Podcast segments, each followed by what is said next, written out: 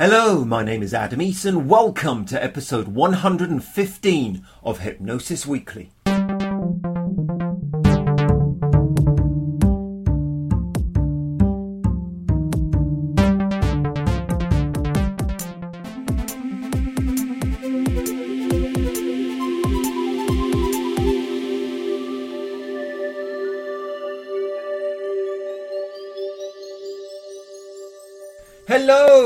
Hypnosis friends, and a very warm welcome to Hypnosis Weekly. Once again, in my own highly biased opinion, I think I have an awesome show lined up for you today. In a short while, I'll be sharing with you this week's interview with my guest, Tim Box. Then I'll be, uh, I'm going to be picking up the range from where I left off last week with our kind of central section. Following on from last week, I'm going to be talking about thinking scientifically. Uh, we then return with our professional discussion with my guest Tim Box.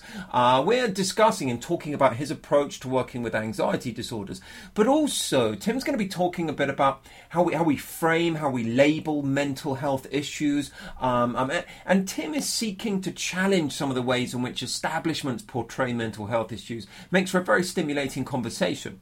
Uh, we'll round things off with this week's hypnosis evidence-based factoid before I bid you farewell for another week. As I said at the beginning of every Hypnosis Weekly episode, this podcast is something that I want to encompass a feeling of embracing diversity, celebrating the field of hypnosis, and encouraging friendly, professional, enjoyable discussion and debate, as well as doing its best to inform and educate. I do not share the same stance as most of our guests, and at times have major differences in approach and leaning, but all are incredibly lovely people who I'd happily talk with until late in the pub, and all of whom, following their time here on Hypnosis Weekly, I have a great deal of respect for. If you have questions, queries, thoughts, or feedback, do get in touch via the Hypnosis Weekly website. All the references made in the discussions, along with related links, are posted in the episode notes section at iTunes and on each episode's page on the website www.hypnosis-weekly.com.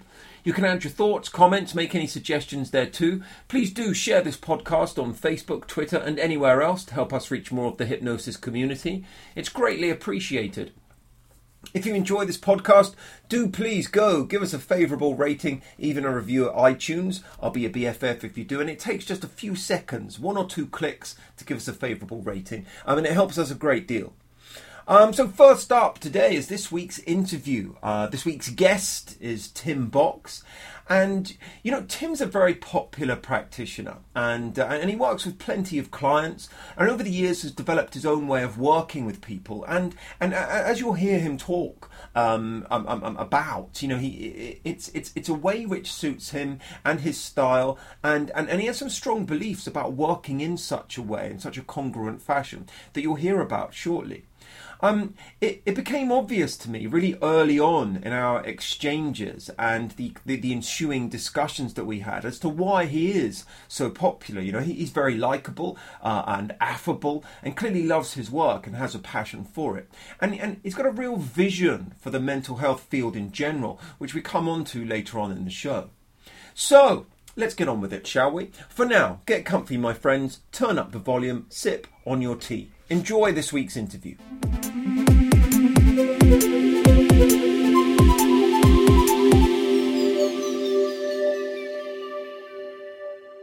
So, as I've just been discussing, I'm delighted to welcome this week's guest on Hypnosis Weekly, the one and only Mr. Tim Box. Tim, welcome to the podcast.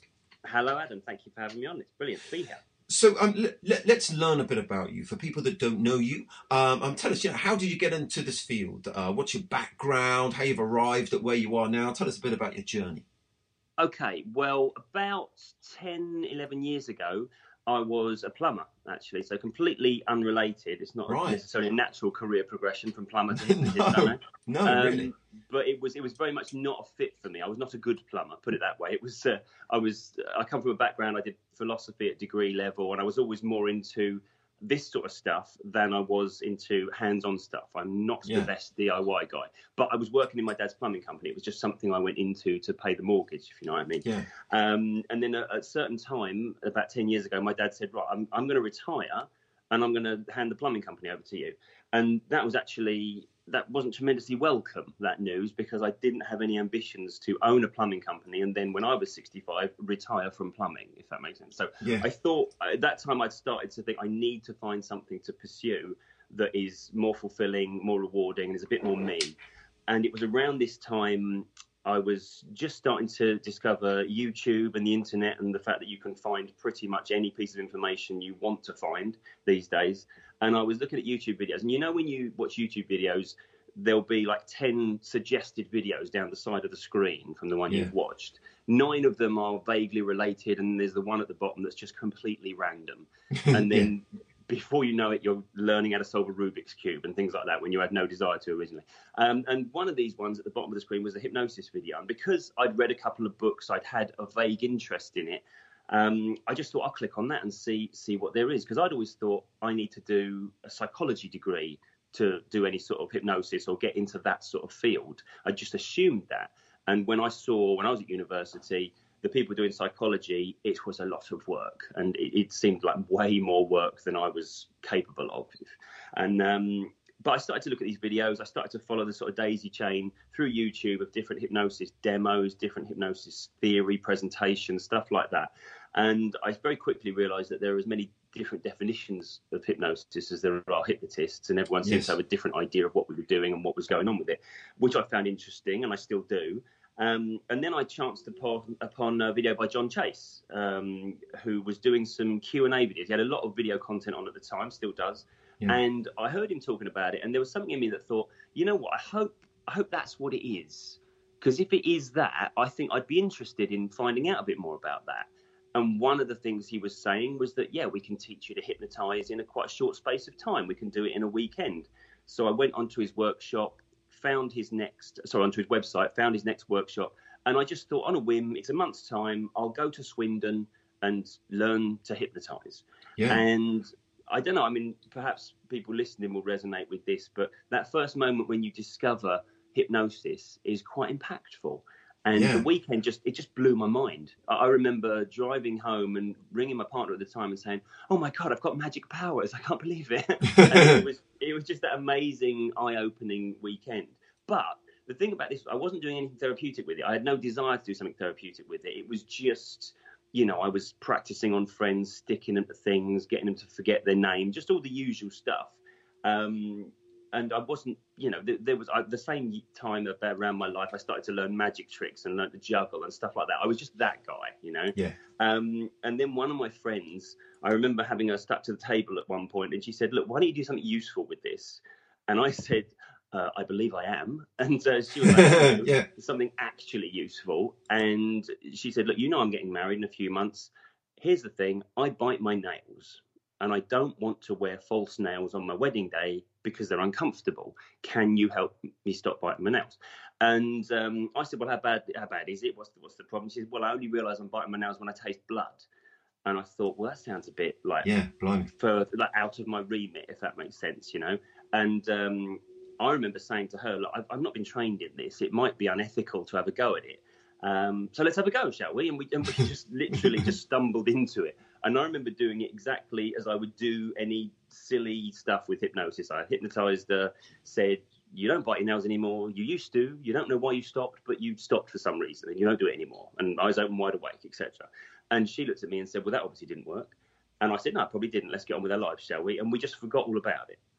Then it was a couple of weeks later, and she was around my house and she said, Oh, by the way, Tim, I forgot to tell you, all my nails have grown back. And she showed me her nails, and she hadn't bitten them since we did that silly little hypnosis session.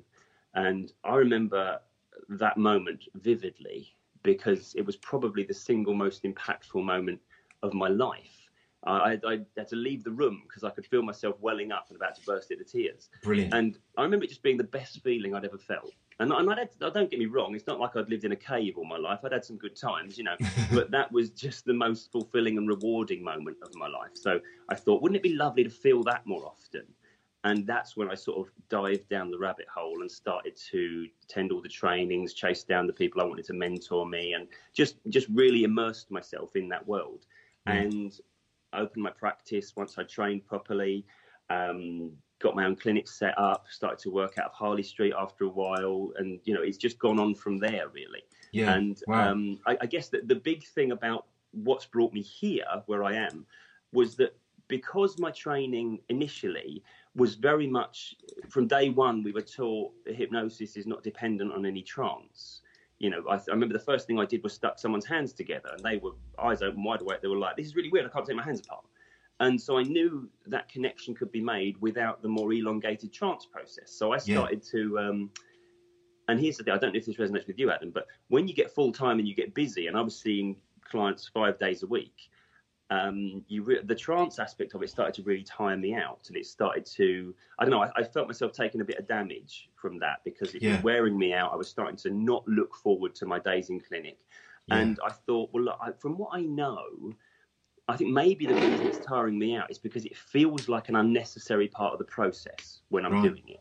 Yeah. And I thought, what if I just did what I did anyway, but did it without close your eyes deeper and deeper, that sort of stuff. Yeah. Um, and so I just I just took it out of the process and just carried on working with clients and results remained just as good. I was enjoying myself more. They were getting a better version of me as a result of that. And I just started to work with them present and involved in the process. And yeah. the other thing for me as well is I've always thought that I mean this isn't news. This isn't unique perspective on my part, but I think we should be empowering the people we work with to know that it's them making the changes, yeah. um, which every every therapeutic process hopefully is aiming to do.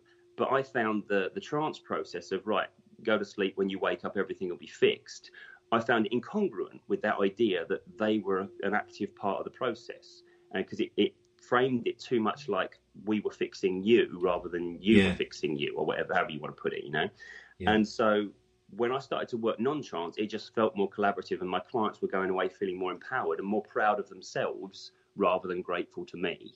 Yeah, yeah, yeah, yeah. I, I, you know, I, I, love that. I love that. It, it, it, um, it, that's real music to my ears. I, speak, uh, you know, I speak a great deal about you know like, like a secondary objective to whatever the, the, the sort of mm. primary issue that's being cited uh, within sessions for me is the development of, of self-efficacy and and, yeah. and, and, and the, that this collaborative component that you're discussing there um, um yes. um, is, is is is spot on I love that I love that yeah um, well, this, um, this, this, this became very fundamental to what I was doing and I think there was a big moment when a client came back for a follow-up session and she was saying to me um, okay, when I left here, 10 out of 10, awesome, feeling great, everything was sorted. And then she said, and a couple of days later, uh, I realized it wasn't 10 out of 10. It was something, it was good, but it was like 7 out of 10, something yeah. like that, you know? And I said, well, okay, let's work on that today, get it back to 10 out of 10 for you. And she said, no, no, because that thing that we did in the room on the day, I did it myself, and it's 10 out of 10 again. She yeah. said, I, I, don't need you, do I? And there was that moment of, oh my God, somebody's noticed. yeah and then but then that that caused me to formulate my system of, of how we do it for ourselves and then i started to focus a lot more on teaching people to have control of their own emotional and um, and subconscious responses so that's that's yeah. what got me here i suppose yeah yeah yeah yeah, yeah. i i loved uh, you know I, I really enjoy hearing that um I, mm. you know i had a big smile on my face while you were speaking then um, um you know let's just let's just sort of hone in a little bit on, on, hypnosis. Tell me, tell me where you're at as far as hypnosis is concerned. You know, how, how do you define it if you do? Um, how have you arrived at that? You know, how, how do you explain yeah. um, um, hypnosis to clients, or and does that differ from how you explain it to to people that corner you in the kitchen at parties, kind of thing? You know, to, tell me where you're at as far as hypnosis as a subject and as a phenomenon is concerned. That's that's a really good question, and I'm sitting here with a smile on my face now because it's that one that when I started out, I felt very, I felt a little bit of pressure to come up with an answer to that. Do you know what I mean? It's like yeah. we have to know what we're doing, otherwise, what are we doing? And the funny thing was, the first time I actually made an attempt myself to, because obviously there's loads of different definitions. Everyone's got a different yeah. idea. There's some de- definitions I see, and I'm like, oh yeah, that's really good. That's a great way of defining it. And and then there's some I'm like, oh no, I don't agree with that at all. But I, I sought when I was starting to do my own trainings in, in my way of looking at it, I, I thought, well, I better actually put a bit in this manual about what hypnosis is and have a have a kind of hands out definition of what it is.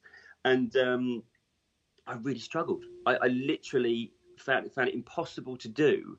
And see, so I just didn't. So I just don't define it, which is which is probably um, it's yeah. a bit like a cop out. But for me, because my method there are certain people in the hypnosis community that would look at the way I work and say, well, that's not hypnosis. There are sure. some that would say, don't you dare say it isn't. It absolutely is hypnosis you're doing. There are some that just say would would say it isn't. You know, and because of that, I don't need to define hypnosis. I don't need to give an actual locked down, uh, logical, you know, binded thing that says this is hypnosis, and if you're not doing this, it isn't hypnosis. Because sure. I don't really care whether I'm doing hypnosis as other people see it. I care about whether myself and the people I'm training are getting the results that their clients are looking for and are positive about the process and the experience of doing it. That's yeah. my only concern. If you really had to pin me down, though, if you said, What am I trying to create when we go about doing this? then I would I refer to it as subconscious dominance. That moment where that bit of you that's not your conscious actions, your deliberate actions, is now clearly taking over in what we're doing. And I, I struggle to define it again, but the way I do, I just show people. I just mm. I just mm. show it happening. So I, I do some um, some exercises with people to show to bring bring out the subconscious in the same way that you know I stuck that guy's hands together on my first weekend. We'll do stuff like that to show people how when your subconscious mind commits to an idea, you would struggle to consciously override it. Um, and I think that explains to them then why they haven't got rid of this issue. They haven't changed it, even though they've consciously been trying to for so long. Um, that, that's where I go with that. And I'm, I'm aware that to listeners of a hypnosis podcast, that might be really unsatisfying. Um, but that's that's what I have. I just but I you know you, show people than than define it to them. Yeah, yeah, yeah, yeah. I, I, I like that. Um, I like that. Also, I like the fact that uh, you could quite easily have sidestepped there because I would not have chased after you for, for an answer to that. But you said, you know, if if you were to nail me down, then this is what I would say. So bravo. So d- tell me a little bit. I mean, you mentioned a couple of people earlier on. Um, yes. Um, uh, uh, um, tell me, tell me about some of your major influences, or or if there have been any any books or authors that have kind of stood out to you that have taught you most or teachers that have been most influential upon you some of the yeah. reasons why just kind of give me give, give, give, me an idea of some of the landscape of your own background and so on okay that's um i'm i'm not a fan of reading um, I'll tell you that right now. So I'd love to. I've read, you know, my fair share of hypnosis books and all that sort of thing. Um, but it would only I could cite the obvious ones, you know, Elman, things like that.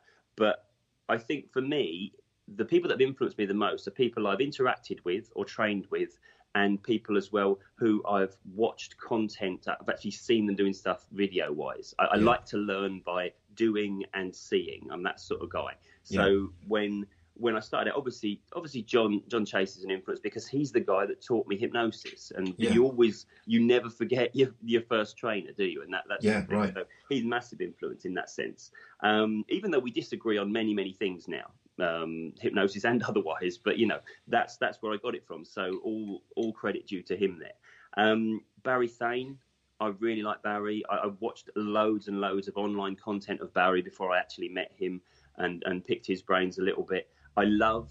In particular, what I love about his approach is when I, I saw what he was doing, it was suddenly okay to say to the person we're working with, I have no idea if this is going to work or not, but we're going to yeah. go you know, yes. and I love that. And as soon as I realised I didn't have to be that, and you'll never be troubled with that again. This is the moment when it all changes, and you'll be fine from here on in. Because it didn't. Again, it wasn't me. It wasn't the way I would do it.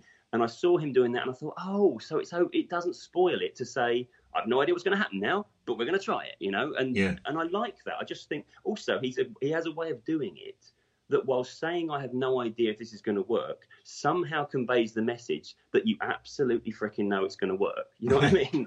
It's it's just that little that very that talent he has. I think um, yeah. his his own certainty in what he does, whilst being happy to be uncertain of what the client's going to do. You know, yeah. and I, and I like that. Um, I would then. Oh, the other thing I should say about Barry, I did a, I did just a single supervision session with Barry back in the day. Loved it, and um, but I only did one because I realised later on that I got everything I needed from Barry when I said he said, "What, what do you want to do then? What do you want? What do you want help with?" And I said. Um, well, I don't want to know about the times when we get the great results and where you know we feel like the king of the world, all that sort of thing. I just want to talk about those days when you feel like you've not done any good for anyone today. And Barry sort of uh, he sighed and he said, "Oh yeah, I know those days." And for me, that was it. That was like I can go home now. yeah. Just the fact that you are saying that to me just gives me that kind of oh, it's okay. You know, yeah, I, I, can't right. I can't fix everyone instantly, and that's okay. Do you know what I mean? Yeah. And, and I think and I think to hear somebody of his stature and his skill and intelligence as well just say it's okay. It was that was I don't know I don't know if that will resonate with anyone, but that for me that was uh, that was mm. a lovely moment, and um, you know if I ever see him, I'll thank him for that. Um, another one is Bob Burns. I don't, you know, Bob Burns. Um, yeah. Love him to bits just because of his humour and his outlook. I think he's just the most lovely guy to be to be around and to talk to about this stuff. And I, you know, the trainings I've done with him, I just remember them as the times, the trainings I've smiled the most and laughed the most. And and I love the the energy um, and honesty he brings to the industry. I think he's awesome. Um, and lastly, the okay, the, the one person I should mention, not necessarily like massively influenced me, but influenced me in a way that when you're really close to somebody who does the same thing as you, when you're good friends, your conversations influence each other, you know, yeah. and, you, and you grow together. I'm going to mention Zoe Clews, um, who, um, you know, one of my best friends, one of, um, and her energy and drive is inspiring. Also, her ability to speak at a speed that no human ear can keep up with as well. I think incredible. But um, but yeah, love her to bits, and so it would be unfair if I didn't mention her as a big influence in my development. But that's, yeah, yeah, that's yeah, my yeah, sort of um, rogues gallery, if you like. Great, great, great, great, great. So tell me, tell me, you know, w- w- within the time that you've been working within this field and you've been using hypnosis, what's been mm. what's been one of the most impressive applications that, that you've directly witnessed? That's a that's a really tough question. I think, and, and this is going to okay, this is going to sound like a cop out of an answer. I'll tell you that right now. But okay. I tend to, I'm still massively impressed, always, just by the person in front of me's ability to change. And if I had to say something, it's never it's never particularly the hypnotist that impresses me. It's the person sitting there and their mind's capacity to instantly shift their perception of reality. And I find that extraordinary every time, whether it's, you know, nail biting or, you know, depression or whatever you want to take, the smallest of it, or pain, all of that sort of stuff. And I know that's a cop out, and I know it's a real sort of um, a diplomatic answer rather than singling out one thing, because yeah. I think we'd all agree when we start to go down this process, we witness loads of things that, you know, in the old days they would be called miracles. Mm. And, I, and I still find it amazing. I still have that thing where a client comes back to follow up, and there's a bit of me thinking, well, obviously that hasn't worked, what we did. And yet when they say it's worked, I'm like, yeah, of course it did.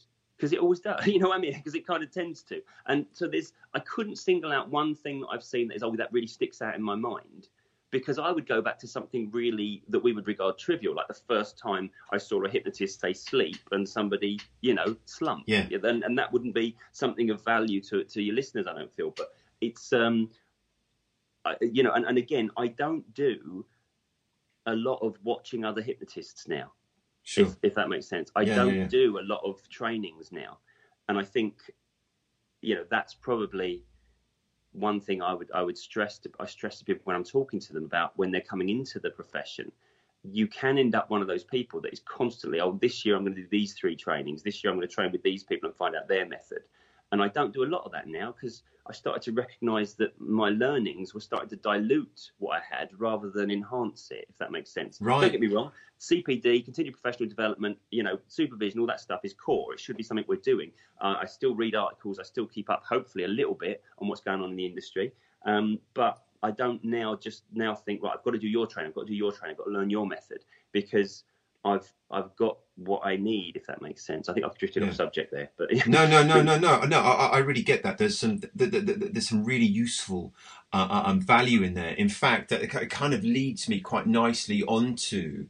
Uh, um, the next question, because there, there, was some advice in your previous answer that I think um, um, yeah. um, could, could, probably be incorporated into this next question, which is, you know, if you could go back to when you started out, you know, uh, uh, as a hypnotherapist, a, a hypnosis professional, um, um, knowing knowing what you know now, is there anything you would do differently, and if so, what? And is there there any advice that the person you are today would give that younger you that you that you'd consider sharing with sharing with our listeners?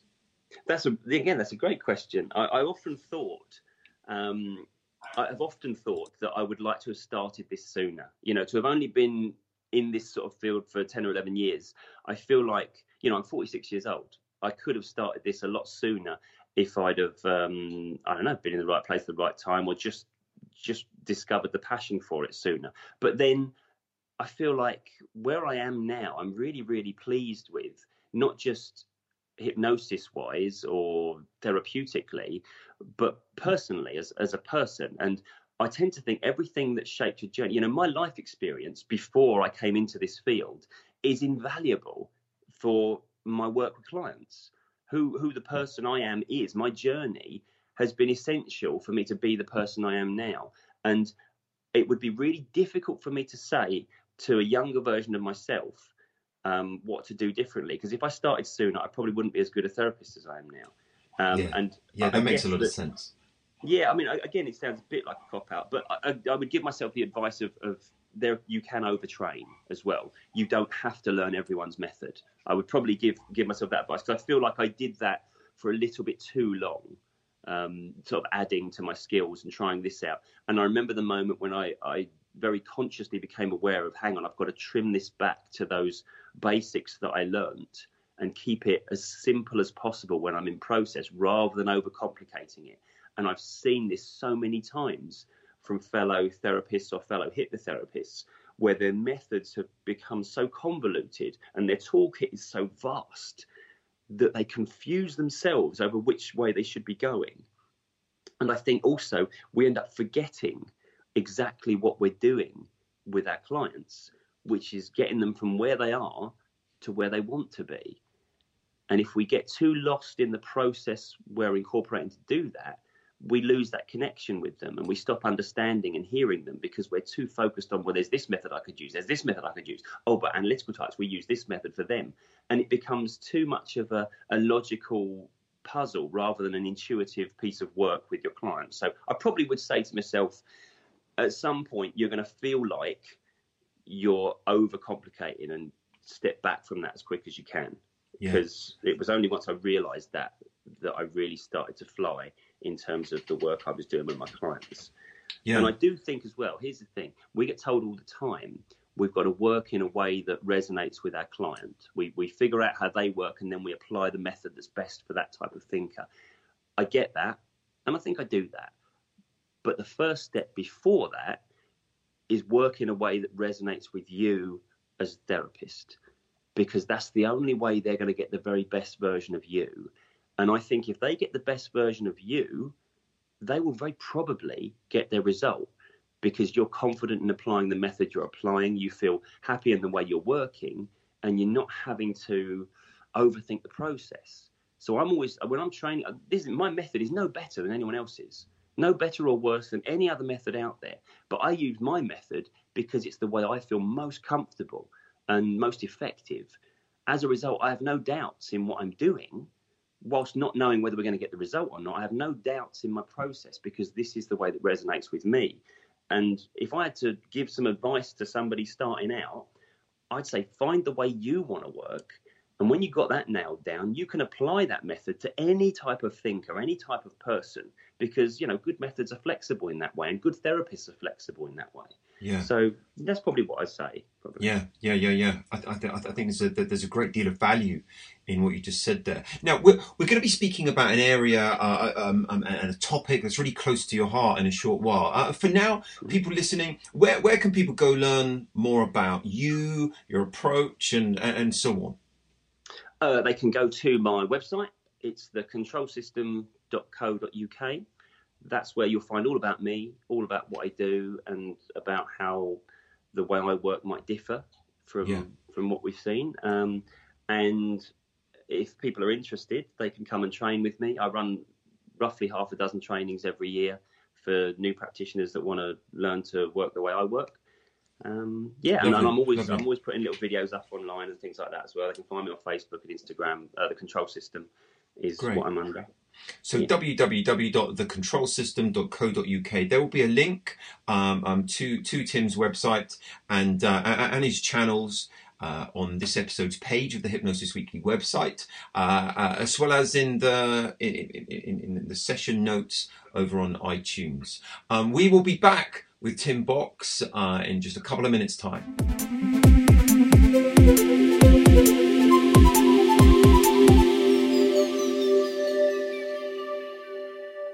I really enjoyed that. More from Tim shortly. Um, then next up, um, I want to follow on from last week and just talk a little bit about scientific thinking within within the hypnotherapy field or as hypnotherapists. Um, I mentioned last week, you know, this summer I'm going to be speaking at two two big hypnosis conferences: the NCH uh, event here in the UK and the NGH uh, uh, annual convention in the US. Both major hypnotherapy organisations. And in my workshops and presentations um, at these events, I'll be asking my audiences to adopt some critical thinking skills and to apply scientific thinking. Um, um, and you know, I, I, know I've spoken often here on the Hypnosis Weekly podcast about critical thinking, and and it's this scientific thinking that's really important to what I do, um, and how I teach, and and, and and at the heart of a lot of the topics and themes that we visit here on this podcast. And scientific thinking, you know, it's not just the exclusive domain of academia, research, or education. It's something of huge benefit to all of us. Um, a real hero of mine, Christopher Hitchens, once said, "The essence of the independent mind lies not in what it thinks." But in how it thinks. And I, you know, I really rather love that. Um, hypnotherapists, you know, we, we encounter numerous challenges in everyday life which affect our work with clients, as well as our hopes and dreams for ourselves, our family, and other aspects of our lives. And you know, our lives are full of decisions, from, from the small and mundane to, to the life changing stuff, um, all the way up to those things, you know, decisions that we're making for our clients and the direction that we want our therapy to go in. Um, life can present us with some tough questions and some challenging choices, and the way we we, we think and respond influences our life and our work greatly. Our thinking approach, you know, if we want the best outcomes, is the same way perhaps we'd want our, our government to approach the problems facing facing our nation and so on. And, and at a fundamental level, the same way that scientists approach many of the problems that they face. And, and so, what, what am I talking about here when I talk about scientific thinking? You know, it's not necessarily about being correct or having concrete, irrefutable, immovable evidence. Instead, we apply what current scientific understanding we have to determine and to predict and to reproduce behavior of many things. And, and you know, we always yield when updated scientific understanding comes along. Um, the scientific method uh, offers us a structure. It provides us with some steps that, that, that, any scientist can take to solve problems, to research and to discover new things. You know, those people that, that have trained with me, you know, you'll have learned to use problem solving therapy and similar approaches. Um, and, and, and, and you other therapists, you know, you're most likely already to have used the scientific method in one way or another. And just like with any skill, it's something that can be greatly improved upon um, um, through conscientious practice and application. Um, so I wanted to share a number of principles as to how hypnotherapists can think more like a scientist and, and, and how it will benefit us on an everyday basis. And firstly, you know, um, um, I recommend identifying meaningful questions and stating them in ways that's conceivably possible to answer them. That is, you know, that it, it's important to recognize that there are two completely distinct types of questions. Questions that take take knowledge as an answer and those that only take opinion as an answer. You know, questions like um, how does flu attack the immune system and what's the distance between the Earth and the Sun, you know, are, are, are our first type of kind of factual based um, um, um, knowledge type questions. But questions like, you know, why is there suffering in the world? Um, um, um, why are we here? You know, c- can really only be answered with an opinion. So, meaningful questions in science are typically those of the first type, and being scientifically minded means you don't perplex your opinions with knowledge of some truth. Um, but also, and second of all, you know, you want to be asking yourself if a claim is falsifiable. You know, if it is not, it cannot be thought of in scientific terms. Falsifiability is the capacity for some proposition or some statement or some theory or a hypothesis to be proven wrong. That capacity is essential in the scientific method and in scientific thinking. You know, thus the, the, the inherent incapability of disproving a particular claim does not render it true. So, for instance, you cannot disprove that there is a giant white gorilla that lives in the Himalayan mountains, but it always avoids humans and covers up any trace, uh, uh, you know, any any trace of itself. Um, um, but there's not necessarily any reason to have any grain of confidence about this claim's validity. You know, um, um, um the, the, the fact that there's no that there's no evidence against the the claim doesn't mean that it's true. Um, um, and and I'll, I'll, put a link um, to an article that I wrote um, um, a while back about Bertrand Russell's teapot theory for more on this particular point um, um, in, in, the notes for this particular episode. Next up, you know, you want to only accept a hypothesis on the basis of adequate evidence and only if there are sufficient grounds to rule out rival hypotheses. So you, you accept stuff not as the ultimate truth, but as the best approximation of truth. And evidence is, is, is not through personal experience or plausible hearsay stories, but information gained through methodologically sound experimentation and stats to support it. And, and you know, I recommend that everyone use Occam's razor for rule for, for this kind of ruling out process. Um, Occam's razor is a is a principle drawn from philosophy. Um, let's say that there are two possible explanations for an occurrence. This principle suggests that the one requiring the least speculation is usually correct correct. Another way of saying it is that the more assumptions you have to make, the more unlikely an explanation is. Um, so next up, you you cultivate the virtue of intellectual humility. Um, um, so you know, be aware of the fact that the device that you use to, to derive your conclusions and generate explanations, you know, your brain is often a poor data gathering machine. It's full of cognitive biases, heuristics, it's prone to psychological distortions. And, and you know that as therapists, you know, you know that about your clients. But you want to learn about your own mind's innate limitations. Continuously remind yourself of their existence. Try to recognize and reverse to, to whatever degree possible their effects on your own reasoning process. Um, again, to, to, to, to, delve into this further, I've explained a number of cognitive biases in, in an article that I'll link to um, in, in the session notes.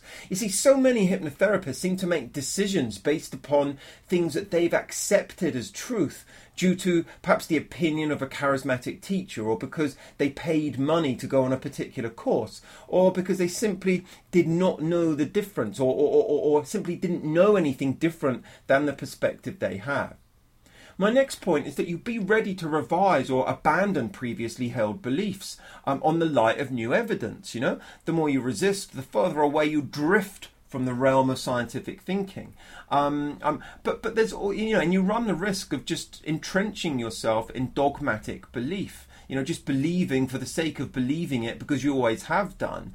Um, um, um, but on the flip side of this, you know, don't be too ready to abandon previously held beliefs, you know, unless you've really examined and really questioned new evidence, you know, critically think about novel claims, you know, sift through them and, and use a skeptical filter. Um, um, you know, remember, extraordinary claims require extraordinary evidence. And you want to apply this mode of thought when you're scrolling through your news feeds and when people in this professional field make claims that seem fantastical.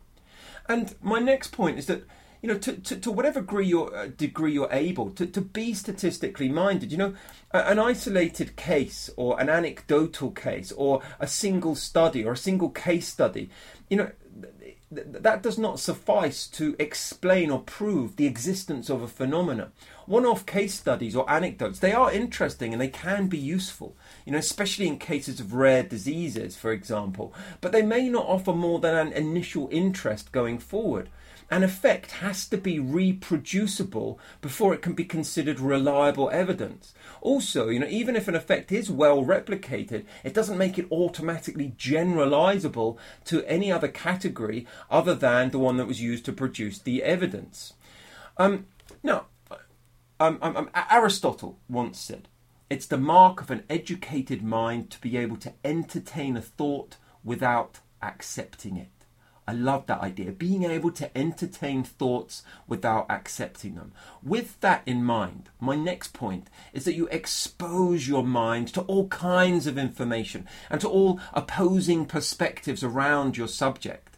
Um, it's it's a sort of mental attitude about critical thinking and about curiosity. It's a mindset of looking at the world in a playful and curious and creative way your thoughts require sustenance. You know, your your reasoning process requires knowledge, ideas, and novel modes of thinking. A great faculty of scientific thinking is creativity, which requires a, a cross pollination of ideas from a wealth of different disciplines. You know, the, the peer review process that, that I've personally encountered when submitting my own academic papers to quality scientific and psychological journal publications, it's been something I've written about and spoken about here before, because whilst it can be challenging to have your work scrutinized by leading academic peers, it's also incredibly fertile and illuminating, and it enriches what one does by drawing upon a wide range of other evidence and studies and areas of thought. You know, it broadens the scope. Um, so, so my next point is that you consider developing a curious mindset and attitude. You know, developing a scientific attitude as a way of thinking, um, um, you know, can be quite challenging, especially because you know, I recommend that, that you have the ability to be confused and, and you keep hold of that confusion for a while and you keep thinking about the confusing thing, you know, whether that's an hour or, or a day or a week or a year or, or several years, um, um, as, as is the case in many aspects of the field of hypnotherapy and hypnosis. You know, it's, it's a classic human trait that we seek to know things um, um and to have to definitive answers. You know, we want answers to, and to, to understand something. We struggle with the sense of not knowing. Yet it's an incredibly valuable place to be. And I tend to get particularly curious about those things that people seem absolutely certain about within the hypnotherapy field. Um, physicists at Stanford and the University of British Columbia found that encouraging students to repeatedly make differing decisions about data that they've collected improves their critical thinking skills. Um, it's the most bewildering kind of attitude um, that's needed to be developed because generally most people struggle to maintain a feeling of confusion for, for one or two seconds and they take a comfortable stance instead. You know, on anything, as soon as possible, they want to take a comfortable stance where they just know something.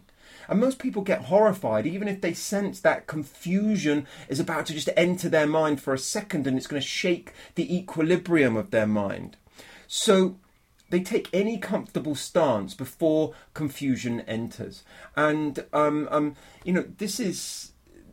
You know, this is this is this is you know not how the scientific attitude gets developed and it leads to lazy thinking and there's so much of this in the hypnotherapy field so you know we then recommend that that you never stop trying new things. Um, um that that you know you develop an ap- attitude about thinking of the unknown thinking about things which don't have evidence but may be possible but we don't know. And then we experiment and explore. So these are just a few things that we can engage in to develop a scientific attitude or way of thinking within our hypnotherapy work. Um, you know, it's not the only way of thinking, but it's certainly a very valuable and useful way of thinking um, um, that, that, that I think advances the results that you'll get in therapy and also enrich the way that you feel about your work.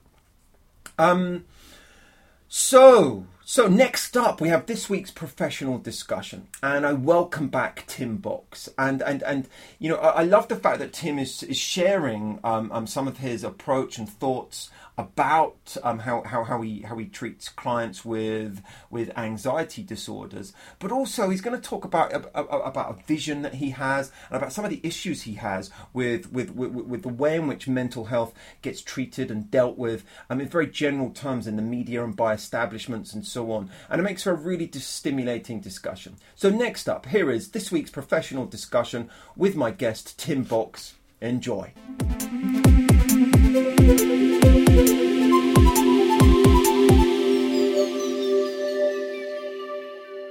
So I'm joined once again by this week's guest, uh, Mr. Tim Box. And, um, you know, when I was asking, when I send our guests on the sort of preparatory information for, for appearing on this podcast, um, I'm, I'm, and I ask people, you know, what, what kind of topics you want to discuss? What, what are we going to sort of roll our sleeves up and, and get stuck into?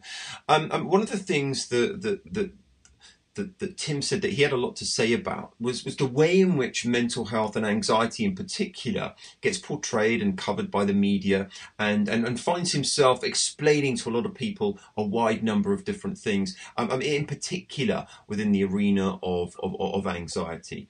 Um, um, Tim, Tim, first of all, just, just at the top end, tell us a little bit, you know, how, how's your interest in this kind of area developed, first of all? Right, I think we'd have to go back a little bit when I was I, was previous sufferer with social anxiety, and the thing I, I was terribly anxious going into rooms of, of more than a few people. In fact, I this was probably for longer than I realised as well. My first training, to go back to that subject, I remember my hotel room was just down the corridor from where we were meeting for coffees, and I remember that day sticking my head out the door, then popping my head back in, sticking my head out the door, popping my head back in, and I was checking to see if they'd gone through to the training room to start the training because I didn't want to be in that social having a coffee with everyone situation. Um, and that was that's my background and overcoming that I think inevitably steers you towards that particular area. I've talked to so many therapists, and their specialist area comes from the fact that they've overcome that particular issue themselves. So they hmm. understand mm. it to a slightly better degree than the thing they've never experienced. So I think my journey overcoming that was was a big influencer, and also the fact that anxiety is literally the modern epidemic. It's the thing that we're seeing most of. But I tell you something, I think the reason I overcame my anxiety was because I was never unfortunate enough to have someone tell me I had an anxiety disorder, mm. which I feel then would have set me up against my feelings. Yeah, my, my emotional responses would have become my enemy they would have become an indicator of the degree that my illness was playing up at the time. And that, I think, is the biggest barrier towards people simply moving on and evolving past the things that currently make them feel anxious. That makes right. sense. Yeah. Yeah. So when I when I started out, nobody came into my clinic and said, I said, what, what are we here to do? Help me with anxiety. Nobody said that. There were obviously the vast majority of the issues could be traced back to the unpleasant feeling of anxiety, getting inappropriate in uh, in its intensity, but they weren't using the word. The the use of the word as a this is my disorder has come about quite recently in the last right. five or six years, in my yes. experience, certainly what I've witnessed. And I think that's the problem. When we feel overly anxious or the feeling stays around longer than we feel it should, we go to the doctor and the doctor has massive limitations on what he can offer us. He's limited in time. He's got eight to 10 minutes for a doctor's appointment, which is not long enough to fully understand what's going on with us. He's then limited um, in his understanding because a doctor is not a mental health specialist. If he wants to become a mental health specialist, he has to do five or six years more training and become a psychiatrist. So a doctor's going to have limited understanding of the issue. And also, he's massively limited so he or she, I should say, uh, is massively limited in the resources they can offer because mm. they've got their medication or they've got a roughly 12 to 16 week waiting list for some CBT. So everything about the doctor appointment for your anxiety is going to be um, poorly tailored towards what's going on with you. And the one thing you will get from your doctor at that point is the label of your anxiety disorder. Mm. And as we know, the thing that anxiety sufferers are most anxious about these days is how anxious they are and will it ever end? And that's the problem. So this week happens to be Mental Health Awareness Week, yeah. which is a lovely coincidence to record this podcast on this day um, because we're seeing loads of stuff online at the moment about raising awareness for mental health issues. And what did I see the other day? I saw one thing that said it had a list of things about uh, I, I'm ugly, I'm stupid, I don't do anything right. And then the caption was, Your mental illness is lying to you. Mm. Now, that's the problem in a sentence. Yeah, there's two issues there. The term mental illness. I would love it if we could just stop using that term. If we could just say emotional issues. Mm. Yeah, because everything's going on as emotional response. Yeah. Um, it's not a disorder. It's not an illness. If we didn't feel anxiety on a daily basis, that would be a disorder because we'd be one emotion short of the full set, you know? Yeah. Um, and the second thing that's wrong with that, it's lying to you. I remember having this conversation um, with the aforementioned Zoe Clews. She said, that's it, because anxiety lies to you, doesn't it? And I was like, I, I don't think it lies to you at all, but it gets it wrong all the time. It's still telling you what it thinks the truth is, but it's just mistaken. Mm. And the diff- and it may seem like a real picky little point there, but on one side of it, if it's lying to you, then your mind is your enemy. If it's just getting it wrong, your mind is your friend who needs a bit of help here. And I think that that the way we view this is anxiety our enemy or is it our friend? That's key to getting the results, to getting mm. the shift in our thinking. Because if you set yourself up against your own mind and you beat yourself up, you just end up beaten. That's it. So yeah. I think that for me, if I had, I said this before we started recording, if I had a soapbox, that would cause me to get up. yeah, yeah, yeah. You, you, know, I, I, I love the idea of depathologizing anxiety. You know, I, I really yeah. do, um, um, and not necessarily considering it an, an affliction or an, an illness. You, you know, you know, that, that, I'm well on board with that. Um, um, with so, so d- give me a little bit of an idea of you know how you how you would prefer things to be. You know, what's what, what's your vision? I would prefer it if, from the very onset of our education, we started to get educated in what our emotional responses were there for and understanding yeah. what they're trying to achieve. Yeah. So I know if I'm feeling fear, there's a part of my mind that says that thing over there is dangerous. And so it creates the feeling of discomfort that makes me say, right, the only way of getting comfortable again is to move away from that thing over there. And so I steer myself away from the danger. That's the purpose of it. If yeah. I feel anger, I know there's a bit of me saying, we have been wronged. We must right the wrong. And so the adrenalization, the inability to think of anything else, makes us take action to right the wrong that has been done to us. Mm. Okay, so I know the purpose of that. Anxiety gets mistaken all the time for what its purpose is anxiety, its purpose is to say, this is too important for you to lose focus on. And that's why I'm going to direct your focus towards it. That's it. Mm. There's a bit of your mind saying, think about this, focus on this. It's too important to simply lose focus on. Now, if we if we listen to that part of us, then we can work out why we feel anxious and we can address it either by recognizing it's something we can do nothing about, so let's not bother pondering it, or recognizing it's something we can do something about, so let's take action on it. Okay, and I think all too often we we regard anxiety as our enemy. So all we do is we push it away, we try and drown it out, we try and distract ourselves, and we and we just move away from it. There's a bit of us trying to give us a message, and it knows we're here and we're ignoring it.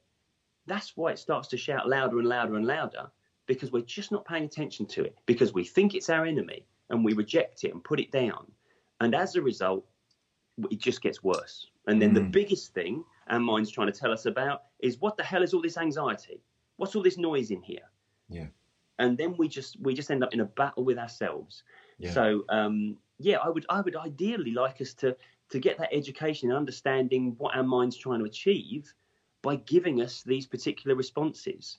You ask somebody these days, what's anxiety? And they'll say, oh, it's a, it's a disorder, it's an illness, it's a, it's a malfunction or something like that. And that's because anxiety now seems to have this inherent negative connotation to it. You know, mm. as if as if we want we should be if we're well, we'll have no anxiety. Yeah, yeah, yeah. yeah. You know, there's there's dead people and psychopaths. They're the two types of people that don't have anxiety. And don't know how you were brought up, but when I was a kid, that was considered a bad thing to be a member of either of those two groups. Yes, yeah, so yeah. Let's just yes, accept sure. that anxiety tells us something and and take away this idea that when we feel anxious, it's an indicator of how ill we currently are. You mm. know, mm. I had, and um, so that yes. So go on. So, go on. No, no, no. You you, continue. Well, I, I just uh, I used to run anxiety workshops. I used to do specialist workshops in anxiety. I very quickly learnt my lesson on that one because um, many of the attendees don't turn up because they're too anxious that day. Yeah, yeah, yeah well, exactly. And, and, yeah, it, it's a bit like people getting anxiety about going to see a therapist. Yeah, exactly. Yeah. Exactly. And I've had people message me saying, Sorry, I can't get to the workshop today. Wouldn't you know it? My anxiety's flared up yeah. today of all days. And I'm thinking, well, yeah, don't don't you realise you're anxious about coming here to do this workshop? That it's not like my my illness, something about me, I didn't get enough sleep, or I ate the wrong thing, and now my anxiety's flared up. It was people referring it like it's a like it's a virus or a or a you know a, a bug or a germ. Yeah, it's just there's something that you're concerned about that your mind says this deserves your focus. Yeah, but we're interpreting that as oh my illness has flared up, and that is generally the message that is getting spread in Mental Health Awareness Week. It's not here's the remedy. It's let's recognize there's a huge problem that we all share. You know, so many people are suffering. Share that, you know, talk to people. You'll realize you're not alone. And that's that's not good enough for most people because yeah. all that's going to happen then is they'll say, well, I'll put my hand up and say, yes, I have this mental illness. And that is not, um, for most people, that, that's not a very you know, attractive proposition. I think if we could just say, right, if you're suffering anxiety, here's the options, here's some remedies, here's some things you can do so that you no longer regard yourself as suffering with anxiety. We have yeah. this inherent idea that when we have a mental health issue, it's a state of permanence. All we can do is manage it. We can't cure it, we can't get the other side of it, we've got to manage it. Mm. And that is, well, false. Mm. And if we would just raise the awareness of the remedy, then we wouldn't be living on quite such an anxious planet. Yeah, yeah, yeah, yeah. And and, and that kind of leads me quite nicely onto you know you know I, I, I know that, that, that next month for example you're going to be giving a, a, a TED talk on on on this uh, this this kind of topic of making friends with anxiety which is also the topic of your book um, yeah. um, and so so so so there's a there's a slightly different philosophy then that's kind of underpinning your approach which is this mm-hmm. idea of of of, of making friends with anxiety yeah. can you can, can you kind of explain that a little bit okay what, what, what do we mean by that? Yeah, there's a mistake we make oftentimes. So you know that you get those little cartoons about the black dog of depression. Yes. And anxiety has a little sad brown sack of anxiety, and there'll be cartoons of it of people saying, when my anxiety comes along, it sits on me and stops me doing anything that day, and, and all that sort of thing. And yeah. we get this idea that there's a part of our mind who is called anxiety, and and I think that's that's a fundamental mistake. I have a little oh yeah, I'll give I'll give you this. I'll give, have a little analogy of, of how the mind works, and I, I always run with this. Yeah, I, I think of the mind like a ship. Every ship has a captain and a crew. In this analogy, the captain is the logical, conscious mind, the bit that knows where we're going, why we're going there, how we're going to get there. Uh, and unfortunately, the part of our mind that has its hands on all the things that steer and sail our ship is the crew, and that's our subconscious. So, ideally, the crew would be listening to the captain. The captain, the logical bit of us decides, I want to go in that direction in life. And the crew say, aye, aye, captain, let's do it. Uh, because the crew are steering your ship using these emotions. That's mm. how they get it going where they think it should be going. Um, now, I'm always talking to people about we've got to find the member of the crew who's doing a job at the moment that doesn't quite get us where we want to go. But I think the mistake we make is that there's a crew member in charge of anxiety. It's just this one crew member. And I think we all of our crew members will use every single emotion in the old toolkit at different times. And I think what we've got to do is just get them understanding what anxiety is about and get the captain listening to them when they trigger it. I don't think there's this, you know, when I say anxiety is our friend, it's a friend using that tool to get us where it thinks we need to go. And that, that bit isn't going to respond to you shouting at it or mm. to you ignoring it, even. I think this is it. We beat ourselves up all the time, don't we? Our our inner monologue tends to be a negative one, isn't it? Oh, you stupid! You shouldn't have done that, or you should have done that, or you've done that wrong again. And and all we're doing is grabbing a crew member that's already doing its best, and we tell it that it's no good. But are we telling it what we want from it instead, or are we just shouting at it?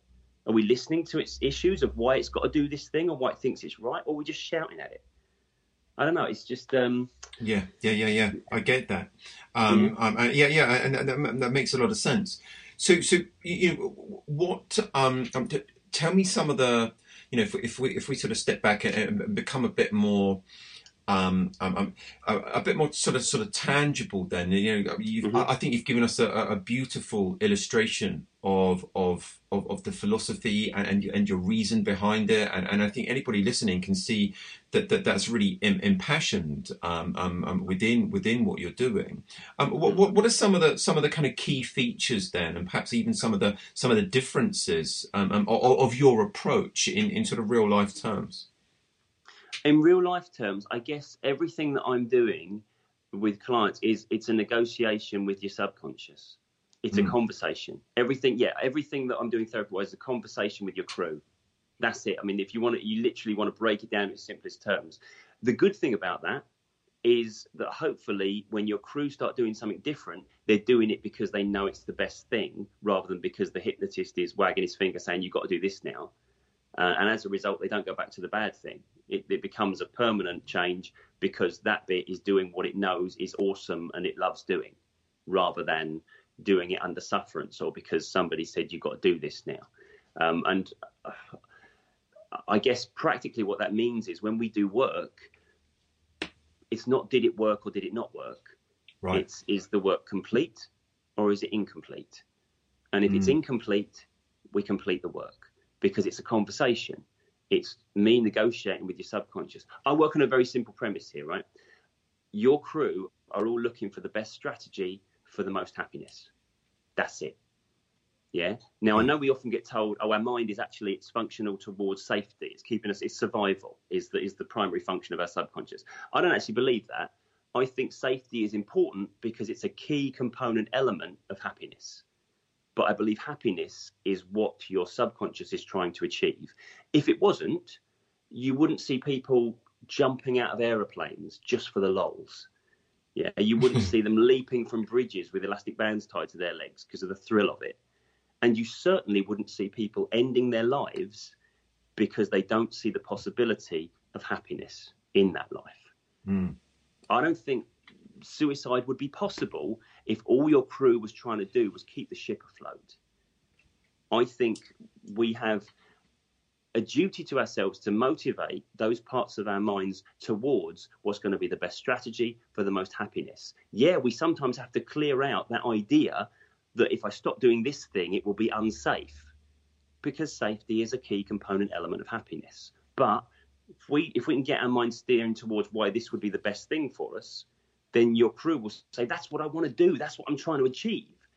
But we spend too much time telling it it's not trying hard enough or it's not doing well enough without telling it what we'd actually like it to do instead.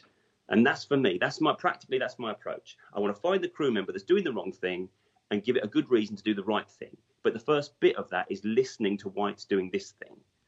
If that makes sense, I feel like I'm yeah, I'm either yeah. confusing no. everyone or explaining it now. No, no, no, no, no, no, no. I get that. I get that.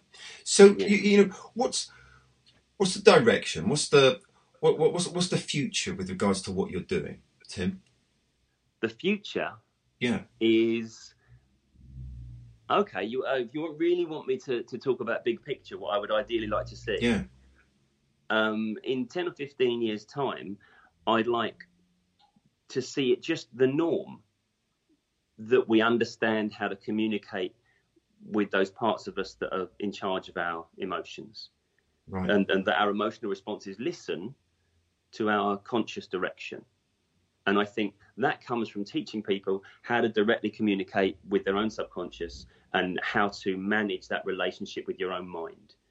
I think too often, because we lack direction in that area, I was I was never educated in how to understand what my subconscious is doing and, and why it's doing it. I think if I had, I'd have achieved. I'd get to where I am now a lot quicker. Probably, I would have. I wouldn't have had to go through so many experiential learnings and and failings and things like that. I think if I'd have been taught how to manage my mind in the same way I was taught English or French or maths, then life would have been a lot simpler in in the in the way we go about it. I think. And yeah. I'd like that. I'd like that to be general information. And don't get me wrong. I'm not saying yeah, I want to go and teach kids how to do it because I, I have no interest in teaching kids. But some of my practitioners really, really do, and I'm really excited about the prospect of teaching our kids how to, to how to not fall into those traps of having a go at ourselves for what we don't achieve or what we do wrong. Yeah. This is why anxiety is so rife, is because when it happens, we think there's something wrong with us. And that's what causes the main issue thinking that we have a, a problem or a disorder and that we can't control it. The, the knowledge that we are in control of our own emotional responses is something I would like to see just as a given. Just think, you know, like the reading, writing, arithmetic, and controlling our own response and emotions. Maybe you Yeah. know that's that's the, that's what I'd like to see. Yeah. Yeah, yeah, yeah, yeah. You know, I, I, I love encountering people that that have a have a bit of visionary about them. You know, um, um, regardless of where they're at, regardless of the kind of differences that it may have with with, with, my own approach. I love people Yeah.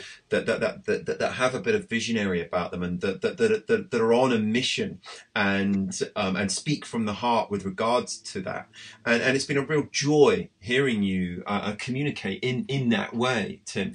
Um, um, so, so for people that want to go and learn more about this, or they want to come and train, um, and so on, it's the same website: www.thecontrolsystem.co.uk. Is that right? Absolutely, yeah. There's there's loads of ways of, of, of finding what the system is. You can there's a there's a little download, uh, an online download that takes you through the system in a couple of hours.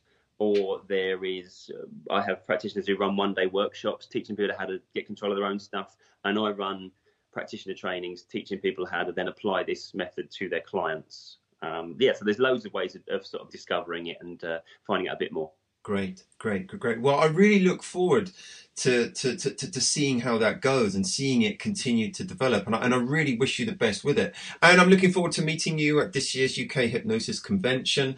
Any um, um, um, any any additional plug that I can give for that? You know, Tim is going to be coming and and speaking at, at that event this year.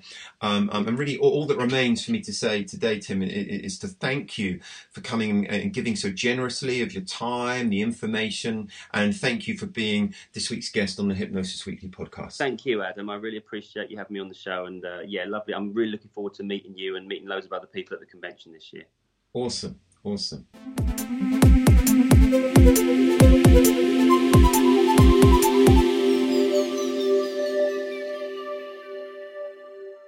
I really enjoyed that. Uh, he's a lovely guy, is Tim. Um, we spoke off air for a while, um, um, and like you said, great guy. He's going to be speaking at this year's hypnosis convention too, here in the UK, the UK Hypnosis Convention. Um, and there is a link to Tim's website over at this episode's page of the Hypnosis Weekly website, and in the episode notes at iTunes. Uh, go check him out. Um, so finally, this week is our evidence-based factoid um, of the week, and the factoid is this, um, um, and that is that, that self-hypnosis is associated with significant improvement of headaches uh, with an enduring positive effect for many years following training um, um, amongst young people. So the author um, um, Kohen back in 2010 sent a number of surveys to um, um, youths that had previously been referred for hypnosis for headaches as a long term follow up to some of his former research. Um, the survey sought current status of headaches, uh, the treatment, the application of self hypnosis, headache intensity, frequency, duration after hypnosis, generalization of self hypnosis to other problems, and attitudes regarding um, self hypnosis and life stresses. And um, several years after the treatment, 85% reported continued relief with self hypnosis, um, 44% reported decreased headache frequency, 31% noted decreased severity, and 56% reported that self hypnosis reduced headache intensity. Many emphasized the value of self hypnosis to life stresses as well. Um, so they have a really cool study, a, you know, 2010 study, a follow-up study to, to other studies, um, um, showing that in children and adolescents, self-hypnosis is associated with significant improvement of headaches with an enduring positive effect for many years following training. And the results suggest, you know, common and spontaneous generalizability of self-hypnosis by young people to modulation of other problems in their lives, which um, um, I thought was just excellent. You know, really good read. Um, there's a link to that research paper included on this episode's page of the Hypnosis Weekly website. Um, and if you follow me on Facebook, Twitter, or Instagram, you can find masses of memes relating to a variety of studies whereby hypnosis has been examined. Um, that's it for this week's 115th edition. I hope you enjoyed it. Um, I've got many more exciting guests that I'm going to be welcoming um, um, in coming editions of Hypnosis Weekly. We'll be discussing, debating, celebrating, and above all, remaining friends. Next episode, I'm going to be welcoming Jimmy Petruzzi, and we're going to talk about performance hypnosis and much more besides. All the references made in the discussions, along with related links, are posted at each episode on the Hypnosis Weekly website, www.hypnosis-weekly.com. I absolutely welcome your thoughts, comments, suggestions, and questions. Do please message me or add them on the Hypnosis Weekly website. I make sure that they get addressed, answered, and explored accordingly.